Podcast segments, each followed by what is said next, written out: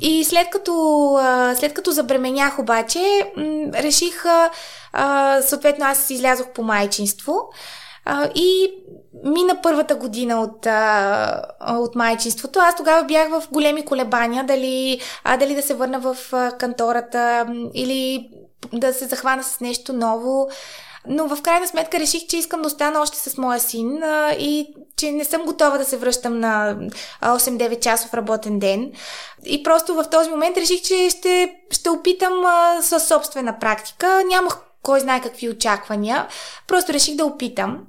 И в това съм убедена, че първата крачка наистина е най-трудна, точно да се вземе решението да, да се опита. И след това нещата обаче започват да се подреждат. В моя случай аз, когато реших да опитам, така да се каже, първия месец имах само един клиент и Даже почнах да се чудя, аз ще изобщо ще имам ли много клиенти, ще се справям ли, ще успявам ли да изкарвам достатъчен приход. А, но в последствие клиентите се увеличиха много, наистина многократно. В момента имам наистина много, много, много работа. Даже освен адвокатски сътрудник, имам още двама адвокати, с които работи, на които прехвърлям работа. И всичко това обаче се случва постепенно.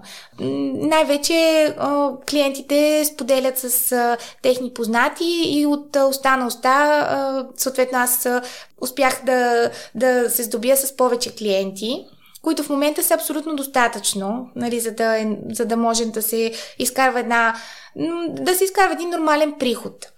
А, и така, но просто моят съвет е в а, такива случаи просто човек да опита, защото ако не опиташ, винаги ще се чудиш а, дали щях да успея, дали щях да се проваля, така поне ще знаеш. И в крайна сметка, винаги, ако не се получи, може да се намери друга работа.